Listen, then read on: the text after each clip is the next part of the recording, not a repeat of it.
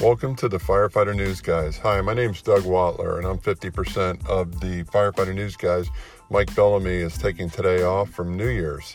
Anyways, no news today. We just wanted to give you a little report on how we got started with Alexa, and so you get to know us a little better. My name's Doug Watler again. I'm with, I work for the Broward County Fire Rescue, and Mike Bellamy works for Tallahassee Fire Rescue. Um, we have a podcast, the Doug and Mike Show and we decided that we wanted to get a little exposure on Alexa. So, to create something that dealt with firefighter news, politics, pensions, uh, union news, and even a little comedy. Anyways, uh, just thought that would be interesting. Hope you have a happy New Year's today and be safe out there. Looking forward to bringing you some great con- uh, content. Uh, like anything, full transparency, we're new to this, so we expect to suck when we start. Appreciate the honest feedback, and we're going to pick up the pace and try and make it more interesting for you. I hope you have a great day again.